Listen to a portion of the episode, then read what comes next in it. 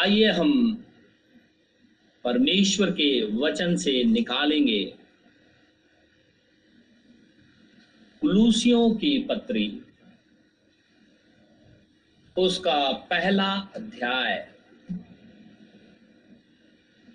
कुलूसियों की पत्री, पहला अध्याय।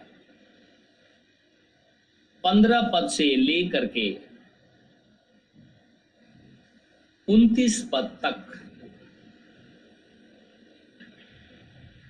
वह तो अदृश्य परमेश्वर का प्रतिरूप और सारी सृष्टि में पहलौठा है।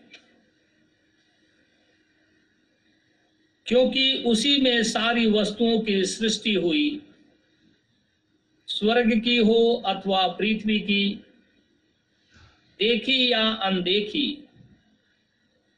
क्या सिंहासन, क्या प्रभुताएँ, क्या प्रधानताएँ, क्या अधिकार, सारी वस्तुएँ उसी के द्वारा और उसी के लिए सृजी गई हैं।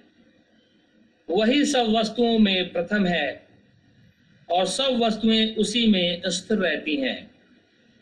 वही देह अर्थात कलिसिया का सिर है, वही आदि है और मरे हुओं में से जी उठने वालों में पहला पहलौठा कि सब बातों में वही प्रधान ठहरे। क्योंकि पिता की प्रसन्नता इसी में है कि उसमें सारी परिपूर्णता वास करे और उसके क्रूस पर बहे हुए लहू के द्वारा, मेल मिलाप करके सब वस्तुओं का उसी के द्वारा से अपने साथ मेल कर ले, चाहे वे पृथ्वी पर की हो चाहे स्वर्ग में की। तुम जो पहले निकाले हुए थे और बुरे कामों के कारण मन से बैरी थे, उसने अब उसकी शारीरिक देह में मृत्यु के द्वारा तुम्हारा भी मेल कर लिया, ताकि तुम्हें अपने सन्मुख पवित्र और निष्कलंक और निर्दोष बनाकर उपस्थित करे। यदि तुम विश्वास की नींव पर दृढ़ बने रहो और उस समाचार की आशा को जिसे तुमने सुना है, ना छोड़ो। जिसका प्रचार आकाश के नीचे की सारी सृष्टि में किया गया और जिसका मैं पौलुस सेवक बना। अब मैं उन दुखों के कारण आनंद करता हूँ, जो तुम्हारे लिए उठाता हूँ और मसीह के क्लेशों की घटी उसकी देह के लिए, अर्थात कलिसिया के लिए अपने शरीर में पूरी करता हूँ, जिसका मैं परमेश्वर के उस प्रबंध के अनुसार सेवक बना, जो तुम्हारे लिए मुझे सौंपा गया, ताकि मैं परमेश्वर के वचन को पूरा पूरा प्रचार करूँ। अर्थात उस भेद को जो समय और पीढ़ियों से गुप्त रहा, परंतु अब उसके उन पवित्र लोगों पे प्रकट हुआ है, जिन पर परमेश्वर ने प्रकट करना चाहा। कि उन्हें ज्ञात हो कि अन्य जातियों में उस भेद की महिमा का मूल्य क्या है? और वो ये है कि मसीह जो महिमा की आशा है, तुम में रहता है। इसका प्रचार करके हम हर एक मनुष्य को चेतावनी देते हैं और सारे ज्ञान से हर एक मनुष्य को सिखाते हैं कि हम हर एक व्यक्ति को मसीह में सिद्ध करके उपस्थित करें। इसी के लिए मैं उसकी उस शक्ति के अनुसार जो मुझमें सामर्थ के साथ प्रभाव डालती है, तन मन लगाकर परिश्रम करता हूँ। परमेश्वर के इस वचन के पढ़े और सुने जाने पर आशीष हो। आमिन। हम खुदावंद खुदा का आज फिर से बहुत ही धन्यवादित हैं कि परमेश्वर ने आज हमें फिर से एक मौका दिया है। कि हम अपने गुनाहों से पश्चाताप कर लें, अपने पापों को मान लें और प्रभु यीशु मसीह के नाम से बपतिस्मा लें। परमेश्वर अपने वायदे के अनुसार अपनी आत्मा से परिपूर्ण करेगा। हम प्रभु का इसलिए भी बहुत धन्यवादित हैं कि खुदा ने आज हमें फिर से मौका दिया है कि हम सभी जन परमेश्वर के वचन को सुने। हम प्रभु का इसलिए भी बहुत धन्यवादित हैं कि खुदावंद खुदा, जो स्वर्ग और पृथ्वी का सृष्टि करता है, जिसे सारा ब्रह्मांड छुप करके दंडवत करता है, वो हमारे साथ बैठा हुआ है। स्वर्गीय सेना हमें चारों तरफ़ से घेरे हुए है। क्योंकि तो खुदावन, खुदा की मौजूदगी यहीं पर है। और ये सारी चीज़ें मिलकर के खुदा की बड़ाई करती हैं। वो जीवित दयालु और धर्मी प्रभु परमेश्वर है। इसलिए उसका नाम मुबारक हो।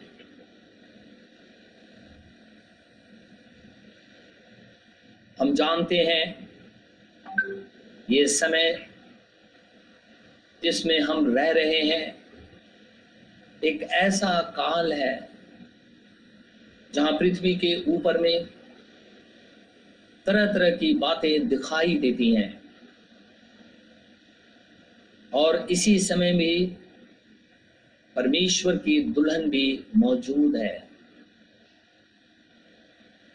लेकिन ऐसे समय के अंदर में, जबकि खुदामंद खुदा पृथ्वी पर आने वाला है, वो कहता है कि तुम सब प्रार्थना करना घुटने टेकना एक जगह इकट्ठे होना मत छोड़ो। लेकिन सदैव परमेश्वर की उपस्थिति में बने रहो। ये खुदामंद खुदा का वचन है। पुलुसियों की पत्री का अध्ययन हम काफ़ी समय से कर रहे हैं। और हमने देखा खुदामंद खुदा के वचन से ही कि जब सारा ब्रह्मांड जिसके अंदर में ना कोई तारा, ना कोई जीव, ना कोई चीज़ उपस्थित थी, तब खुदामंद खुदा मौजूद था। और उसके अंदर में ये एट्रीब्यूट्स है कि वो एक क्रिएटर है और उसने क्रिएशन करके ये दिखाया कि देखो, मैं सृष्टि करता हूँ। उसके अंदर में गुण है कि वो एक हीलर है। और इसलिए आदम जब पाप के अंदर में गिर गया बीमारियाँ आ गई, मृत्यु आ गई। नाना प्रकार के कष्ट इस पृथ्वी के ऊपर में आ गए। तो खुदावन खुदा ने कभी किसी को छोड़ा नहीं। लेकिन वो कहने लगा, मत डरो। देखो मैं चंगा करने वाला प्रभु परमेश्वर हूँ। वो एक उद्धार करता है। वो एक राजा भी है। लेकिन इज़राइल ने सबसे पहले उसे राजा बनाया। खजूर की डालियाँ हिला करके उसकी प्रशंसा की। उसके सामने कपड़े बिछाए। होसन्ना के नारे लगाए। लेकिन जब वो उस घड़ी को आ गया कि हमारे गुनाहों के लिए सलीब पे मारा जाए, तब उसी इज़राइल ने उसे नकार दिया। शामुल के समय में भी इज़राइल ने इटर्नल स्पिरिट को उसी अनंत परमेश्वर को राजा मानने से इनकार कर दिया। हम सभी जन जानते हैं कि यीशु मसीह के जन्म से हमारा उद्धार नहीं है। वरन सलीब पे उसके प्राण देने से ही हमारा उद्धार होता है। अगर प्रभु यीशु मसीह जन्म लेने के बाद प्रचार करता रहता और हमारे पापों के लिए के लिए सलीब पे नहीं चढ़ता तो हमारा उद्धार नहीं होता। क्योंकि जब तक मेमना वध ना हो जाए, तब तक हमारा उद्धार नहीं है। और इसलिए वो हमारे पापों के लिए सलीब पे चढ़ गया। एक वर्ष मैं निकालूँगा मती की इंजील उसका बीस अध्याय। मती की इंजील उसका बीस अध्याय।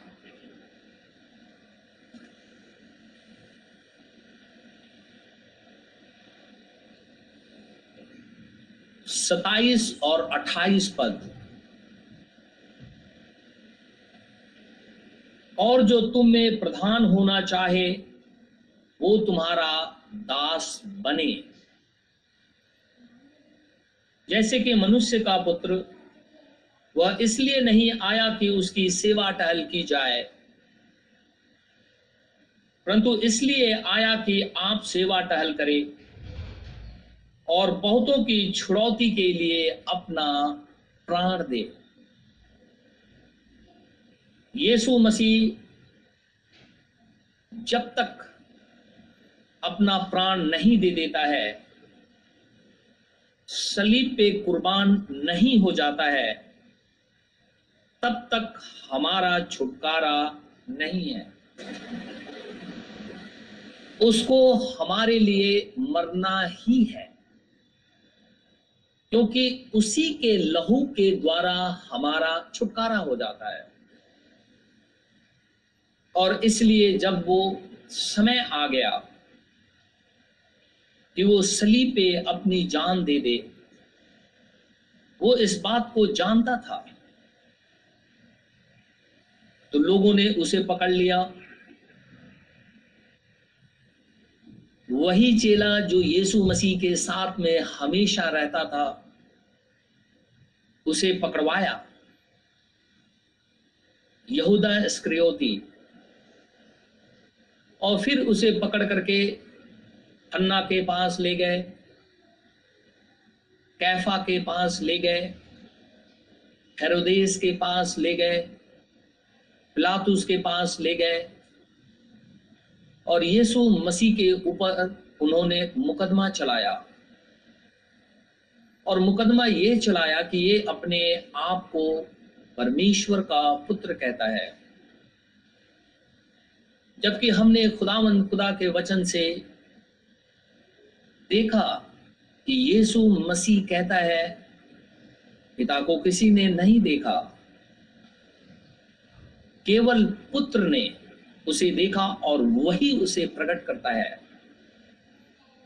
क्योंकि सारी परिपूर्णता यीशु मसीह के अंदर में निवास करती है।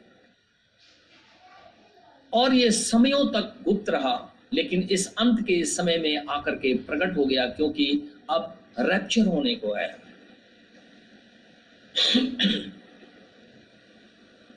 जब उसके ऊपर में मुकदमा चल रहा था, वो पिलातुस के पास ले जाया गया। पिलातुस कहने लगा, क्या तू यहूदियों का राजा है? उसने कहा, तू स्वयं कहता है, मेरा राज्य इस पृथ्वी का नहीं है। तो फिर उसका राज्य कहाँ का है? तो उसका राज्य परमेश्वर का राज्य कहलाता है किंगडम ऑफ़ गॉड कहलाता है। और उस किंगडम ऑफ़ गॉड के अंदर में जाने का एक मात्र रास्ता है, और वो है जीसस क्राइस्ट स्वयं वही है, और वही अदन की बारी में था वचन ही अदन की वारी में था। जब आदम ने पाप कर दिया तो उस जीवन के वृक्ष को हटा दिया गया और उसके चारों तरफ़ अग्निमय ज्वालामय स्वर्गदूतों का पहरा लगा दिया गया, ताकि कोई उसके पास जाने ना पाए। लेकिन समय पूरा होने पे परमेश्वर ने एक मार्ग को बनाया। जो स्वयं वही है और उसी से उसी मार्ग से होते हुए हम जीवन के वृक्ष के पास चले जाते हैं। पिलातुस परेशान था कि ये यहूदियों का राजा है और यीशु मसीह जब ये कहने लगा कि मैं परमेश्वर का पुत्र हूँ तो ये बहुत भयभीत हो गया। क्योंकि वो डर डर रहा था कि ये परमेश्वर का पुत्र, उसका मुकदमा मेरे दरबार में चल रहा है, जबकि सारी वस्तुओं की सृष्टि उसी के द्वारा, उसी के लिए, उसी में हुई है। पुलिसियों के पत्र पहला अध्याय का पंद्रह पद में, सब कुछ उसी के लिए हुआ है। और हम निकालेंगे यहुना की इंजील, उसका 19 अध्याय। यहुना की इंजील 19 अध्याय 17 पद से। जब सारा इज़राइल चिल्ला चिल्ला करके कहने लगा, इसे क्रूस पे चढ़ाओ, इसे क्रूस पे चढ़ाओ, प्लातुस ने उनके हाथ उसे सौंप दिया। अब ये किंग हमारे गुनाहों के लिए सलीब पर चढ़ने जा रहा है, ताकि हमें मुक्ति हो जाए, ताकि हम बचा लिए जाएँ। सत्रह पद से तब वे यीशु को ले गए। तब वे यीशु को ले गए। और वह अपना क्रूस उठाए हुए उस स्थान तक बाहर गया, जो खोपड़ी का स्थान कहलाता है, और इब्रानी में गुलगुता। हिब्रू लैंग्वेज के अंदर में गुलगुत्था कहलाता है, और गुलगुत्था को ही खोपड़ी का स्थान कहा जाता है। अठारह पद। वहाँ उन्होंने उसे और उसके साथ और दो मनुष्यों को क्रूस पर चढ़ाया। वहाँ उन्होंने, यानी इसराइलियों ने, यहूदियों ने, रोमी सरकार थी वहाँ पे, वहाँ उन्होंने उसे और उसके साथ और दो मनुष्य को क्रूस पे चढ़ाया, यानी तीन हो गए, यीशु मसीह और दो और लोग थे, दो और चोर थे। एक को इधर और एक को उधर। एक को यीशु मसीह के एक तरफ़, बाई तरफ़ एक और चोर, दाहिनी तरफ़ एक और चोर। जीसस क्राइस्ट बीच में टंगा हुआ है और बीच में यीशु को उन्होंने टांग दिया उस दिन उलगुत्ता पहाड़ पे तीन जन को सलीब के ऊपर में टांग दिया गया है। इसलिए मैं हमेशा ये बात कहता हूँ, क्रूस की वर्शिप ना करें, क्योंकि चोर भी क्रूस पर ही लटके हुए थे। क्रूस वर्शिप करने की चीज़ नहीं है। खुदामंद खुदा वर्शिप करने की चीज़ है, जिसने हमारे गुनाहों के लिए अपनी जान दे दी है। लेकिन हम देखते हैं कि बहुत से लोग क्रूस बनाते हैं, उस पर फूल, माला सब कुछ चढ़ाते हैं। लेकिन बाइबल कहती है, ये एक क्रूर सजा है जो रोमी साम्राज्य के अंदर में मनुष्य को दी जाती थी। और यीशु मसीह को कठोर से कठोर सजा दी गई हमारे पापों के लिए। लेकिन लोग उसे फूलों से सजा देते हैं। फूल से हम लकड़ी को नहीं सजा सकते। वो एक सिंबल है। यीशु मसीह हमारे पापों के लिए क्रूस पे मारा गया है। वो एक साइन है, जिसको, जिसे हम जानते हैं कि हमारा प्रभु उसके ऊपर में चढ़ाया गया है। जब यीशु मसीह को क्रूस पे चढ़ा दिया गया 19 पद पिलातुस ने एक दोष पत्र लिखकर क्रूस पे लगा दिया। एक दोष पत्र लगा दिया गया उसके ऊपर में, टाइटल। दोष पत्र क्या था? पिलातुस ने एक दोष पत्र लिखकर क्रूस पे लगा दिया और उसमें यह लिखा हुआ था, यीशु नासरी यहूदियों का राजा है। एक क्रूस के ऊपर में एक तख्ती लगा दी गई। और उस पे यह लिखा हुआ था, यीशु मसीह, यहूदियों का राजा है। बीस पद। यह दोष पत्र बहुत से यहूदियों ने पढ़ा। यह दोष पत्र बहुत से यहूदियों ने पढ़ा, क्योंकि वह स्थान जहाँ यीशु क्रूस पे चढ़ाया गया था, नगर के पास था, और यह पत्र इब्रानी अर्थात हिब्रू और लतीनी अर्थात लैटिन और यूनानी अर्थात ग्रीक में लिखा हुआ था। तीन लैंग्वेज के अंदर में ये बात लिखी हुई थी, यीशु नासरी यहूदियों का राजा है। तीन लैंग्वेज में। आज पृथ्वी के ऊपर में बहुत से भाई और बहन, बहुत सी कलिसियाएँ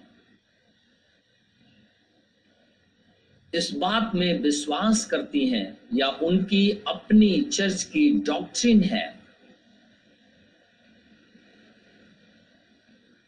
कि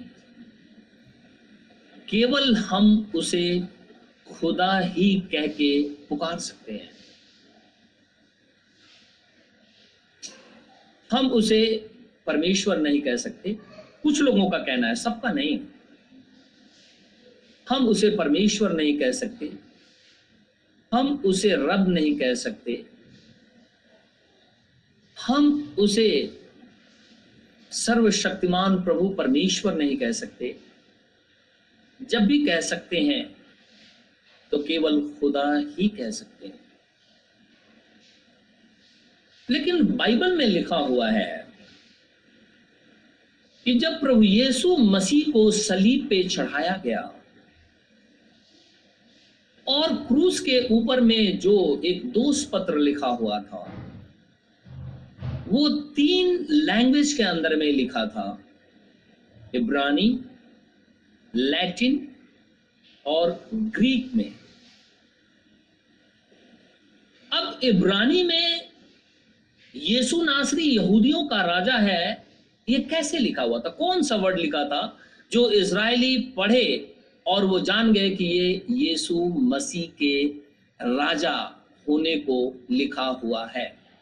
यानी यीशु मसीह यहूदियों का राजा है, इब्रानी में लिखा हुआ था। इब्रानी में यीशु मसीह को जोशुआ कहते हैं। योशुआ भी कहते हैं। तो इब्रानी में लिखा था, योशुआ नासरी यहूदियों का राजा है। या ये लिखा था खुदामंद यहूदियों का राजा है। यहोशुआ लिखा था ना। बाइबल इस बात को प्रमाणित करती है कि वहाँ पे जोशुआ लिखा हुआ था, क्योंकि इब्रानी में यीशु को जोशुआ कहते हैं। ये नहीं लिखा था कि खुदावन खुदा यहूदियों का राजा है। ये लिखा हुआ था, योशुआ यहूदियों का किंग है। तो फिर हम ये कैसे कह सकते हैं कि अगर कोई भाई और बहन इब्रानी भाषा जानता है, वो तो उसे जोशुआ कह करके पुकारेगा। और जैसी वो जोशुआ कहेगा तो सारे इब्रानी भाषा जानने वाले ये जान जाएँगे कि यीशु मसीह के विषय में बात हो रही है। किसी और के विषय में बातचीत नहीं हो रही। तो जो लोग ये कहते हैं कि उसे केवल खुदा ही कहना चाहिए तो जा करके इसराइल को करेक्ट कर देना चाहिए। क्योंकि यहूदी ये कह रहे हैं कि तुम ये वर्ड मत लिखो, क्योंकि उसका मीनिंग वही है। वो लैटिन में भी लिखा हुआ था, क्योंकि इसराइल के अंदर में रोमी साम्राज्य का अधिकार था। इसराइल गुलाम था वहाँ पे। रोम के शासन के अंदर में जी रहे थे इसराइली और इसीलिए जब यीशु मसीह को राजा बनाया गया इसराइलियों को यह विश्वास था कि अब ये रोमी साम्राज्य से हमारा छुटकारा हो जाएगा। अब हम स्वतंत्र हो जाएँगे। लेकिन उसका राज्य यहाँ का नहीं था। वो किंग है। लोगों ने जो उसका विरोध किया, लेकिन चेलों ने कहा कि, हे प्रभु, क्या तू तो इसी घड़ी प्रेतों काम में लिखा हुआ है? क्या तू तो इसी घड़ी इज़राइल को राज्य वापस कर देगा? क्योंकि तू तो किंग है। क्योंकि इज़राइल गुलामी के अंदर में था, रोमी साम्राज्य उसके ऊपर में राज्य कर रहे थे। इसीलिए लैटिन भाषा में रोमी जो होते हैं, जो आज हम कहेंगे पोप वेटिकन सिटी वो लैटिन लैंग्वेज के अंदर में उनके सारे क्रियाकलाप होते हैं। तो जब वहाँ पे रोमी साम्राज्य थे तो उन्होंने लैटिन भाषा में लिखा था, यीशु नासरी यहूदियों का राजा है। अब हिब्रू में उसे जोशुआ कहते हैं तो लैटिन में उसे क्या कहते हैं? क्योंकि वहाँ तो तख्ती लिखी हुई थी तो वो तो लैटिन में लिखा हुआ था ये दूसरा वर्ड।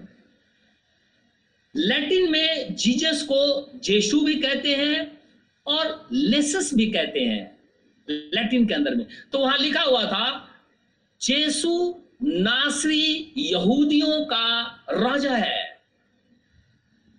अब जो भाई और बहन ये कहते हैं कि खुदामंद खुदा ही कहना चाहिए तो जा करके सबसे पहले जो वहाँ मौजूद थे, उनको ये बात सिखानी होगी कि जो तुम यीशु मसीह को जेसु कह रहे हो, ये गलत है। जबकि सारे लैटिन वाले तो जानते थे कि इसी यीशु को जिसे किंग बनाया गया, जो परमेश्वर का पुत्र है, यही यीशु है, यही यीशु भी है। तो हम कैसे इसे गलत ठहरा सकते हम कैसे केवल खुदा ही कह सकते हैं? क्योंकि वहाँ ये नहीं लिखा था, खुदा के पुत्र को या खुदावन खुदा को, जो कि नाजरत का है, उसे क्रूस पे चढ़ाया गया है, या वो यहूदियों का राजा है। तो वहाँ तो ये लिखा हुआ था कि जेशु नासरी यहूदियों का राजा है इसराइलियों का राजा है। तो लैटिन में हम जो भाई आज भी लैटिन पढ़ते हैं, वो उसे जेशु ही कहते हैं और वो उसी को संबोधित करता है क्योंकि एक ही जीसस क्राइस्ट है और हम केवल उसी को जानते हैं और वो है जो सलीब पे हमारे लिए मार दिया गया। हम दूसरे यीशु को नहीं जानते, दूसरे जीसस क्राइस्ट को नहीं जानते। दूसरे जोशुआ को नहीं जानते, दूसरे जेशु को नहीं जानते। केवल एक ही जीसस क्राइस्ट को हम जानते हैं, जिसने हमारे पापों के लिए सलीब पे मार दिया गया। और हम उसी के उपासक हैं, और वही हमारा प्रभु है, वही हमारा खुदावन खुदा है, वही हमारा परमेश्वर है, वही लॉर्ड गॉड अलमाइटी है, वही वर्ड ऑफ़ गॉड है, वही बिगनिंग एंड एंड है, वही अल्फ़ा और ओमेगा है, उसके अलावा कोई दूसरा नहीं है। उसी का लैटिन में नाम लिखा हुआ है जेशु एक और लैंग्वेज वहाँ लिखी हुई थी ग्रीक ग्रीक में भी लिखा था यीशु नासरी यहूदियों का राजा है।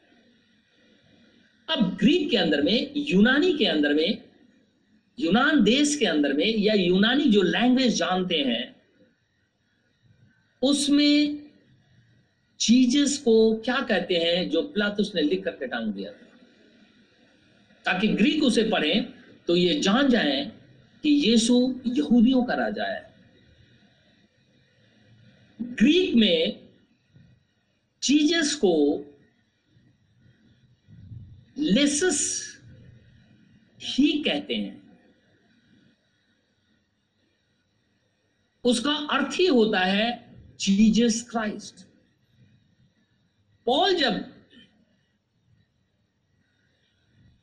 यूनान के अंदर में था, प्रचार कर रहा था और पौलुस कहता है कि मैं दुनिया का सबसे ज़्यादा लैंग्वेज को जानता हूँ अन्य अन्य भाषा को जानता हूँ। तो जब वहाँ पे वो प्रचार कर रहा था तो उनकी लैंग्वेज में अगर वो बोल रहा होगा तो यीशु मसीह को क्या कह रहा होगा?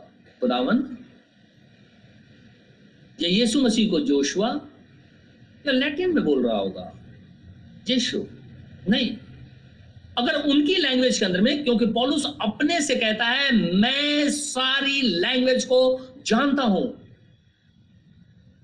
तो जब वो ग्रीक के अंदर में वहाँ प्रचार कर रहा था, उनकी लैंग्वेज के अंदर में प्रचार कर रहा था तो वो उन्हें लेसिस ही कह रहा था कह रहा होगा, क्योंकि वो उसी प्रभु यीशु मसीह को संबोधित कर रहा है, जिसने हमारे लिए सलीब के ऊपर में अपनी जान दे दी है।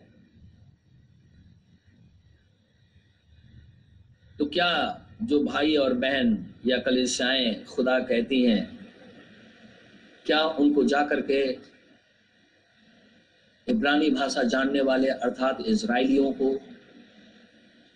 लैटिन भाषा जानने वाले, वहाँ बहुत से मसीह हैं, उनको या ग्रीक लैंग्वेज जानने वाले भाई बहनों को सिखाना चाहिए कि आप उसे जोशुआ, जेशु, गलेसस ना कहें।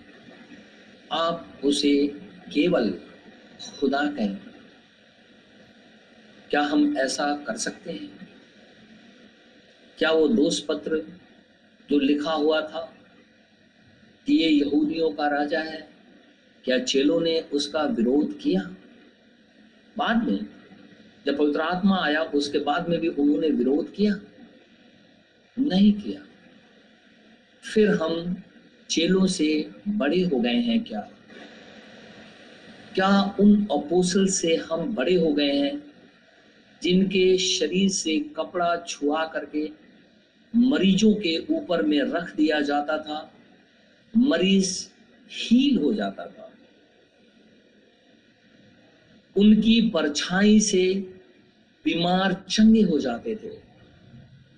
उनके शरीर से कपड़ा छुआ करके, जिसके अंदर में दुष्ट आत्मा होती थी, उसके ऊपर में अगर छुआ दे तो दुष्ट आत्माएँ भाग खड़ी होती थी।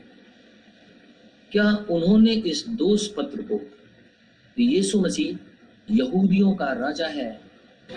इस भाषा में लिखा हुआ था, तीन भाषा के अंदर में क्या विरोध किया? नहीं किया। क्योंकि हर एक मनुष्य अपनी अपनी लैंग्वेज में उसी उद्धारकर्ता को जो सलीब पे हमारे लिए मारा गया, जो इज़राइल का किंग है, हमारा भी राजा है। संबोधित करते हैं। किसी और हम यीशु को नहीं जानते। हम केवल एक ही प्रभु यीशु मसीह को जानते हैं, जिसने सलीब के ऊपर में हमारे लिए अपनी जान दे दी है। और वही हमारा उद्धार करता है। वही हमारा परमेश्वर है। वही हमारा प्रभु है। वही किंग ऑफ़ किंग्स है। केवल वही है। कोई दूसरा नहीं है। एक वर्ष में और निकालूँगा। मती के इंजील 25 अध्याय। मती की इंजील। उसका 25 अध्याय।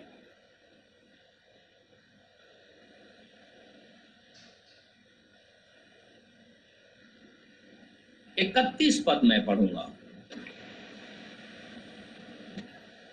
जब मनुष्य का पुत्र अपनी महिमा में आएगा when the son of man shall come in his glory, ये सेकंड कमिंग है। खुदा अपनी ग्लोरी के अंदर में आएगा। जब मनुष्य का पुत्र अपनी महिमा में आएगा और सब स्वर्गदूत उसके साथ आएँगे तो वो अपनी महिमा के सिंहासन पे विराजमान होगा। जब मनुष्य का पुत्र अपनी महिमा में आएगा और सब स्वर्गदूत उसके साथ आएँगे तो वो अपनी महिमा के सिंहासन पे विराजमान होगा। महिमा के सिंहासन पे खुदावन खुदा, अर्थात जो यहूदियों का राजा, जो दोष पत्र लगा हुआ था, जब वो आकर के बैठेगा, वही किंग उस थ्रोन के ऊपर में अपने स्वर्गदूतों के साथ जब वो आएगा तो हम सब भी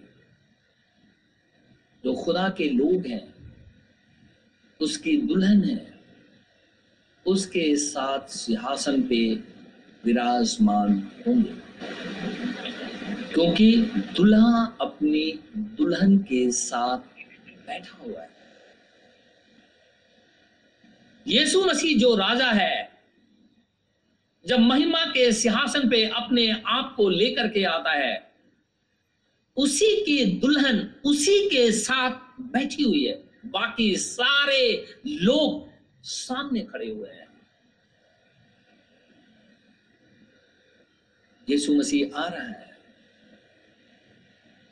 और जब यीशु मसीह आ रहा है क्योंकि वो राजा है, तभी वो सिंहासन पे बैठा है।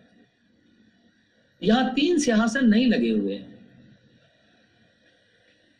एक ही सिंहासन है और उस सिंहासन के ऊपर में सर्वशक्तिमान खुदावन खुदा, यहूदियों का राजा, हमारा प्रभु परमेश्वर विराजमान है, बैठा हुआ है और वो है जीसस क्राइस्ट।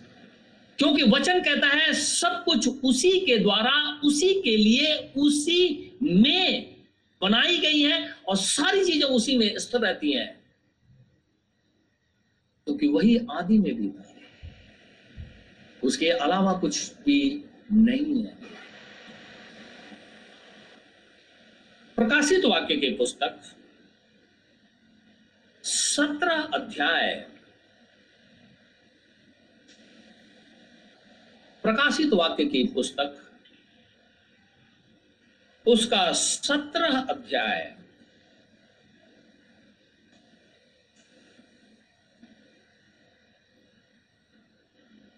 प्रकाशित वाक्य की पुस्तक,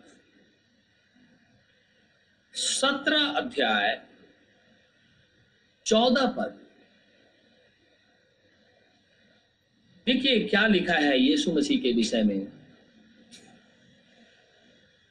वे मेमने से लड़ेंगे। हम सब जानते हैं, मेमना जीसस क्राइस्ट है जो हमारे लिए वध हुआ है। और मेमना उन पर जय पाएगा, क्योंकि वो प्रभुओं का प्रभु है। पृथ्वी के ऊपर में जितने भी अपने आप को लॉर्ड कहते हैं, चाहे वो मसीही जगत हो या कोई और हो उनके ऊपर में वो प्रभु है। और राजाओं का राजा है।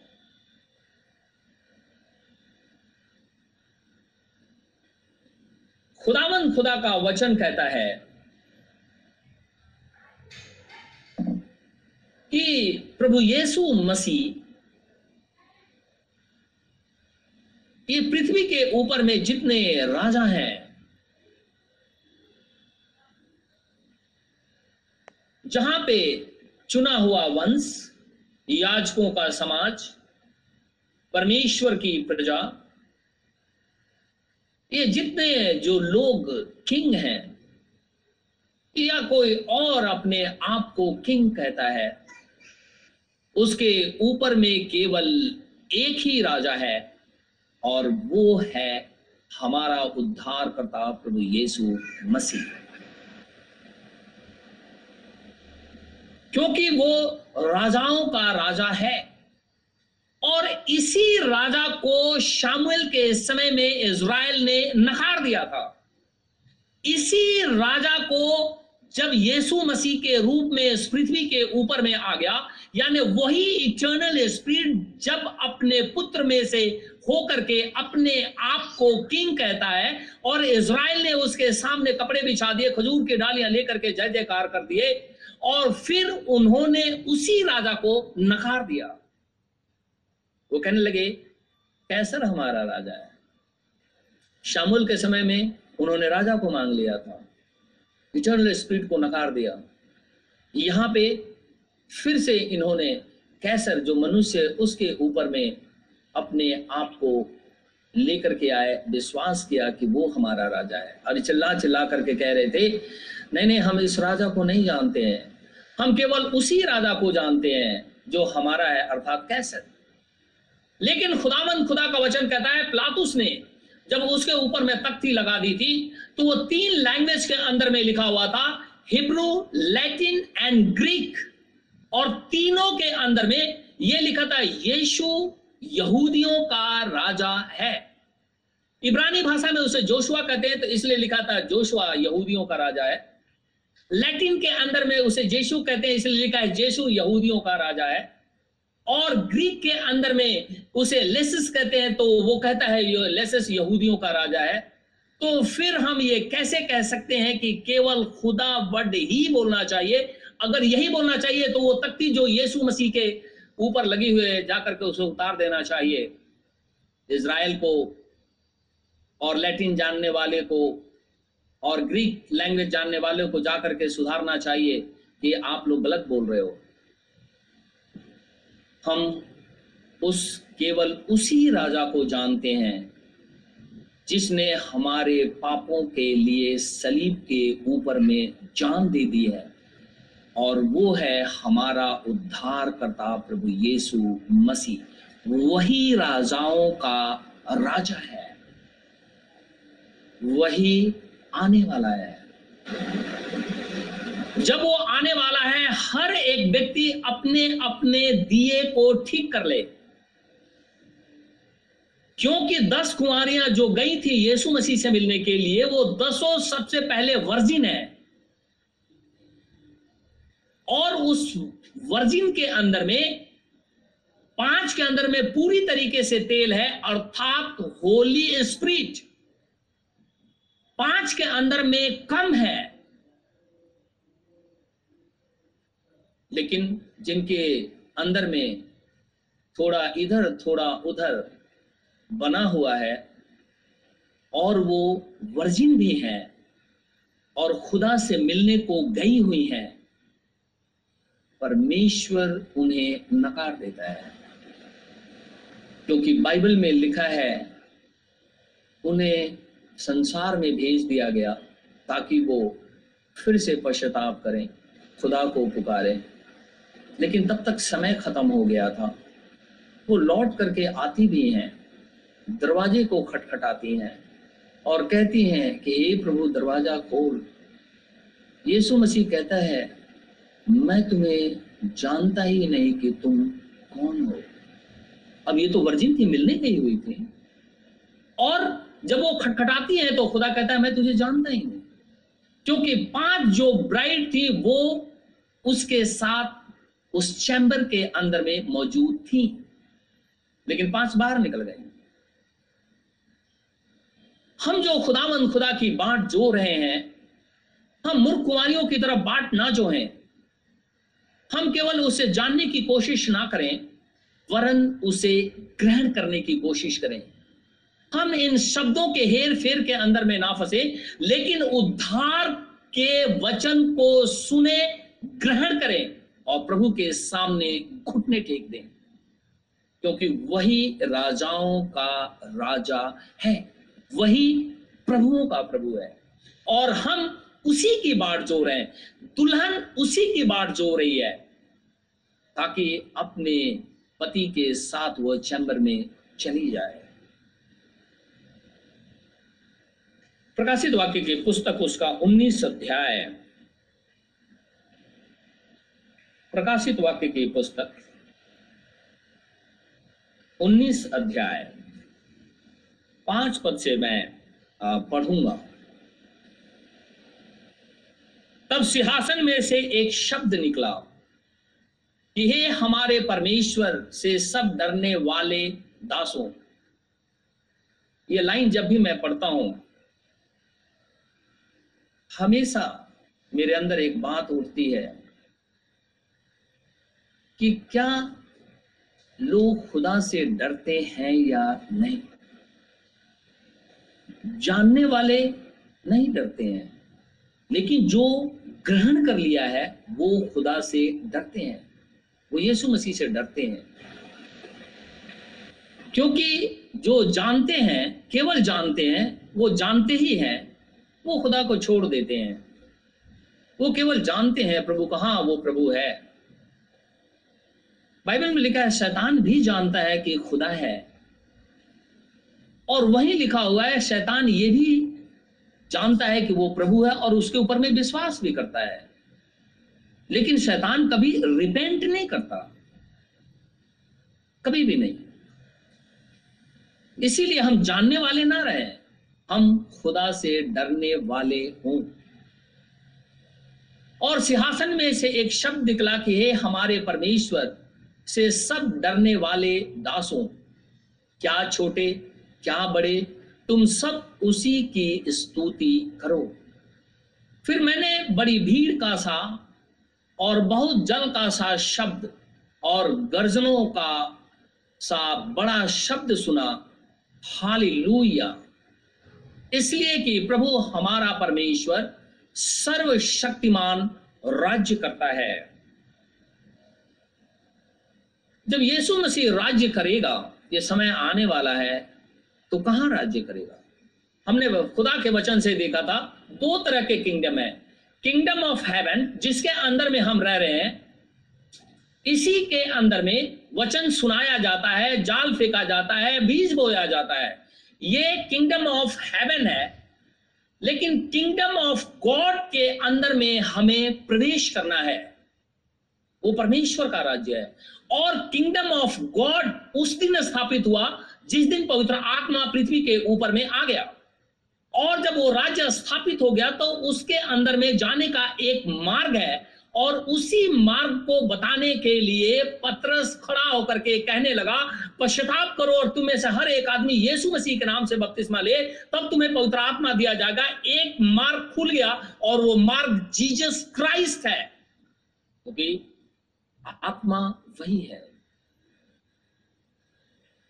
कहता है कि सर्वशक्तिमान राज्य करता है। और उस राज्य के हम याजक हैं, उस राज्य के हम चुने हुए वंश हैं, उस राज्य के हम प्रजा हैं। और खुदा हमारा सर्वशक्तिमान प्रभु परमेश्वर राज्य करता है। आओ हम आनंदित और मगन हो और उसकी स्तुति करें प्रेस करें खुदा की। मैं कलिसिया को हमेशा ये कहता हूँ, या जितने भाई बहन जो रोज किसी न किसी के लिए प्रार्थना करने के लिए बोलते हैं, मैं हमेशा उनको बोलता हूँ, आप परमेश्वर की प्रेस करो। आप उस गीत को गाओ जिसे खुदामन खुदा की प्रेस होती है। गीत बहुत है, आप गा सकते हैं, वो मसीही गीत है, लेकिन वो गीत ज़रूर गाएँ जिससे खुदामन खुदा की प्रेज होती है, प्रभु यीशु मसीह की प्रेज होती है, स्तुति होती है, उस गीत को ज़रूर गाया करें। आओ हम आनंदित और मगन हो और उसकी स्तुति करें, क्योंकि मेमने का ब्याह आ पहुँचा है। नबी का संदेश ये कहता है कि जब आधी रात को धूम मची है मती पच्चीस तो उससे मिलने के लिए दस कुमारियाँ गई हुई थी। तो मेमने का विवाह तो आ पहुँचा है। और जिसका मैरिज इस पृथ्वी के ऊपर में हो रहा है, चल रहा है मैरिज चल रहा है। क्योंकि जो वर्जिन है, वो अपने पति के इंतज़ार में बैठी हुई थी। आधी रात को धूम मची, दुल्हा आ गया उससे मिलने को चली गई। ब्रदर ब्रैनम जो अंत समय का नबी है वो मिडनाइट क्राई एक उसका संदेश है। आप पढ़ सकते हैं। मिडनाइट के जैसे मिडनाइट हुआ, वो इस दुनिया से चला गया। क्योंकि मिडनाइट के बाद में मॉर्निंग शुरू होता है। रैप्चर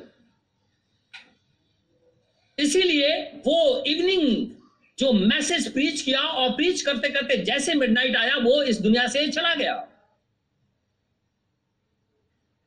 क्योंकि आधी रात को धूम मची है, अब वो दुल्हे से परिचय करा दिया है। जिस रीति से यहुना बैप्टिज्म देने वाला इसराइल को दुल्हे से परिचय करा दिया, इस अंत के समय में जो जेंटाइल ब्राइड है, उसका परिचय जीसस क्राइस्ट से करा दिया और मिडनाइट में वो चला गया, क्योंकि मॉर्निंग में रैप्चर होने को है। ब्याह आ पहुँचा है हम अपने आप से पूछेंगे हमारी मैरिज हुई है या नहीं। क्योंकि खुदा इसी पृथ्वी पर मौजूद है। और उसकी पत्नी ने अपने आप को तैयार कर लिया है। हम कैसे अपने आप को तैयार करते हैं? परमेश्वर के वचन को ग्रहण करने से अगर हमने परमेश्वर के वचन को ग्रहण कर लिया है, सुन करके छोड़ नहीं दिया, और जान करके भी नहीं, क्योंकि बहुत लोग जानते हैं ग्रहण नहीं करते। और वो मसीही हैं। वो एंटी मैसेज बिलीवर भी होते हैं, लेकिन आप यीशु मसीह को ग्रहण कर लें। आओ हम आनंदित और मगन हो और उसकी स्तुति करें, क्योंकि मेमने का ब्याह आ पहुँचा है और उसकी पत्नी ने अपने आप को तैयार कर लिया है। और उसको शुद्ध और चमकदार महीन मलमल पहनने का अधिकार दिया गया, क्योंकि उस महीन मलमल का अर्थ पवित्र लोगों के धार्मिकता के काम है। अगर हम खुदामन खुदा के पवित्र लोग हैं, क्योंकि यीशु मसीह कहता है, जैसा मैं पवित्र हूँ, वैसा ही पवित्र बनो। और हम अपने आप से कभी भी पवित्र नहीं बनते, लेकिन यीशु मसीह हमें बनाता है, क्योंकि हमारा तो जन्म पाप में हुआ, हम कैसे पवित्र हो सकते हैं? लेकिन बाइबल कहती है, यीशु मसीह ही हमें पवित्र बनाता है। और इसीलिए यहाँ कहता है, पवित्र लोगों के धार्मिकता के काम वहाँ पे मौजूद हैं।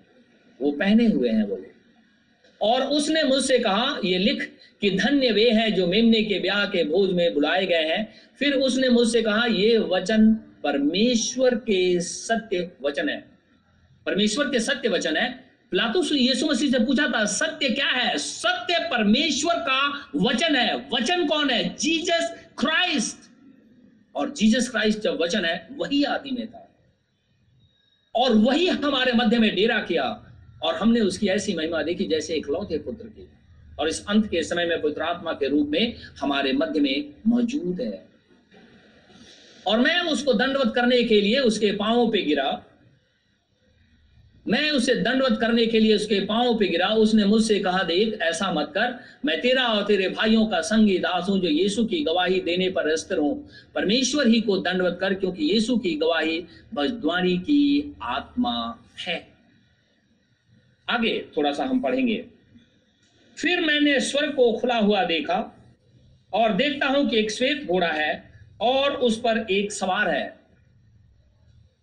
प्रकाशित वाक्य के अंदर में जब हम सील को पढ़ते हैं, वहाँ पे भी श्वेत घोड़ा है। लेकिन हम दोनों को याद रखेंगे, वो श्वेत घोड़े के ऊपर में, वो आत्मा स्वार है, जो खुदावन खुदा के लोगों को बहकाती है और विरोध करती है।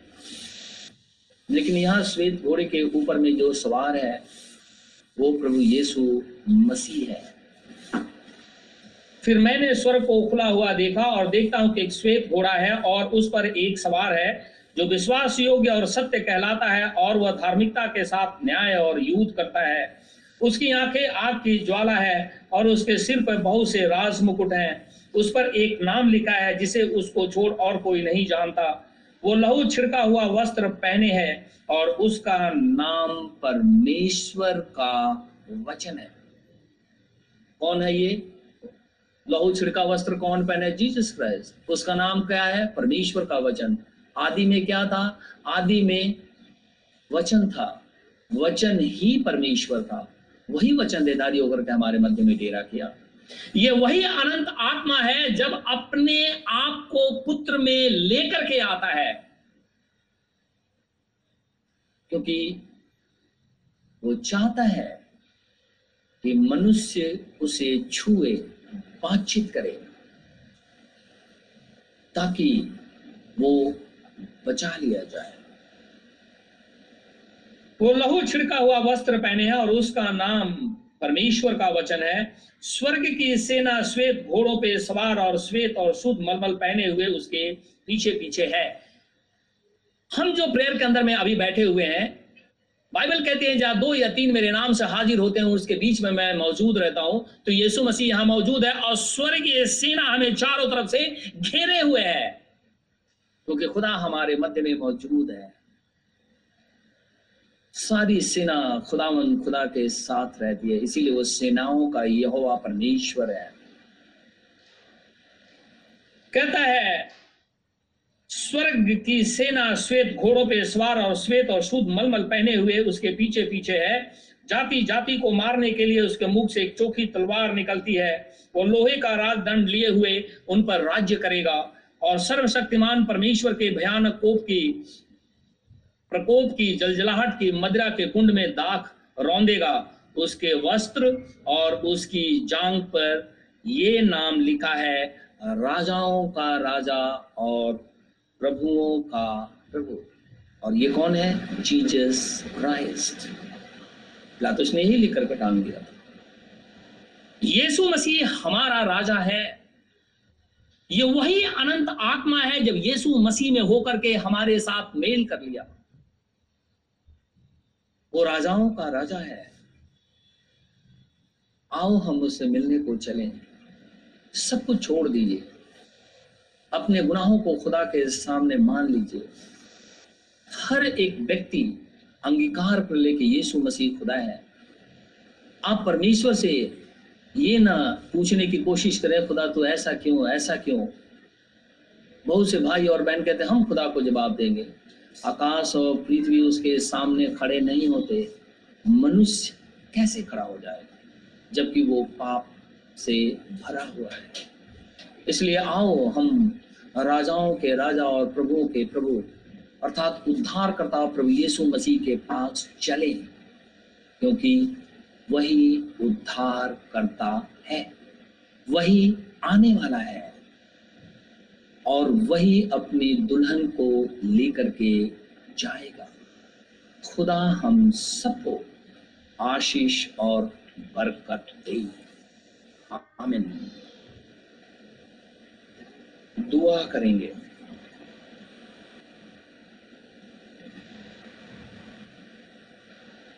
सर्वशक्तिमान प्रभु परमेश्वर, हमारे उद्धार करता प्रभु यीशु मसीह।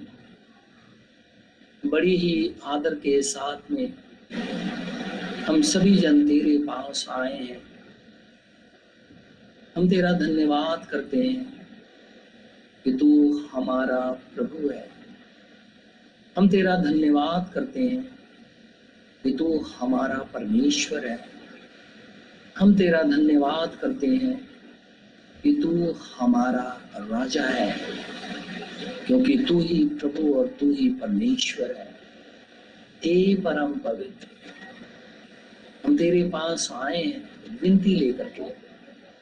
बाहर कोरोना फैला हुआ है। ऐसे समय में तेरे बेटे, तेरी बेटियाँ हॉस्पिटल के अंदर में काम करते हैं, कहीं और नौकरी करने जाते हैं, अपने प्रियजनों से मिलने के लिए जाते हैं, अपनी ज़रूरतों को पूरा करने के लिए घर से बाहर निकलते हैं, या किसी और काम को लेकर के घर से बाहर होते हैं। ऐसे समय में मैं तुझसे विनती करता हूँ, हमारे चारों तरफ़ अपने अग्नि में दूतों का पैरा डाल। ताकि कोरोना वायरस या कोई और वायरस या कोई और बीमारी हमारे शरीर को छूने ना पाए। वरन हम सभी जन प्रभु यीशु मसीह के नाम में बचाए जाए। परम पवित्र, जब हम उस घेरे से बाहर निकल गए, हमने इसे महसूस किया। कितनी तकलीफ़ दे है। ये कोरोना। लाखों लाख लोगों को मार डाला। लेकिन जब हम अपने गलतियों को इकरार कर लिया, उन्हें फुर्ती करके हमें बाहर निकाल दिया, देर किया ही नहीं, और आज पूरी तरीके से स्वस्थ रखा है। किसी तरीके की तकलीफ़ नहीं। खुदा, हम इसके लिए तेरा हृदय से शुक्र गुजार हैं। कि तू हमारी गलतियों को बताता है। अगर तू ना बताए, हम लॉस्ट हो जाएँगे। लेकिन हम तेरा धन्यवाद करते हैं इससे पहले कि हमारे पाँव अंधकार के अंदर में चले जाएँ। तूने हमें रोक दिया चंगाई दी और मैं चाहता हूँ कि आज भी हर एक भाई बहन को इस रोग से बचाना ताकि वो आनंदित होकर के तेरा धन्यवाद करे। मेरे खुदाया इज़राइल के लिए प्रार्थना करता हूँ। वो तेरी प्रजा है। वो उस कनान देश के अंदर में उस दूध और मधु की धारा के देश में बसे हुए हैं। उनका समय भी आ रहा है। उनका समय आना अर्थात हमारा समय समाप्ति हम चाहते हैं खुदा तो उनकी भी सुधी ले मेरे जीवित खुदावन खुदा तो कहता है यरूशलेम की शांति के लिए दुआ मांगो। मांगते हैं क्योंकि तो वहाँ उजाड़ने वाले वस्तु दिखाई देती है। वो तेरा होली लैंड है तो उसकी सुधि ले। हमारे दिल्ली शहर हमारे देश परंतु संपूर्ण मानव जाति के लिए विनती और प्रार्थना करता हूँ हे परम पवित्र रहम कर। ताकि लोग कोरोना से बच जाए। वो मरने ना पाए, क्योंकि तू क्रिएटर है। ये सारी सृष्टि तेरी है। इसलिए मर्ज़ी भी तेरी ही पूरी हो प्रार्थना अपने उद्धार करता प्रभु यीशु नासरी के नाम से माँगता हूँ, इसे इसी घड़ी पूरा कर। आमीन। ऐ हमारे बाप तू जो स्वर्ग में है, तेरा नाम पाक माना जाए। तेरी बादशाहत आए तेरी मर्ज़ी जैसे स्वर्ग में पूरी होती है, ज़मीन पर भी हो। हमारे रोज की रोटी आज हमें दे। जिस प्रकार हम कसूरवारों को माफ़ करते हैं, तू भी मेरे कसूरों को माफ़ कर। हमें अजमाइश में ना पड़ने दे, परंतु बुराई से बचा, क्योंकि बादशाहत कुदरत और जलाल हमेशा तेरे हैं। आमीन।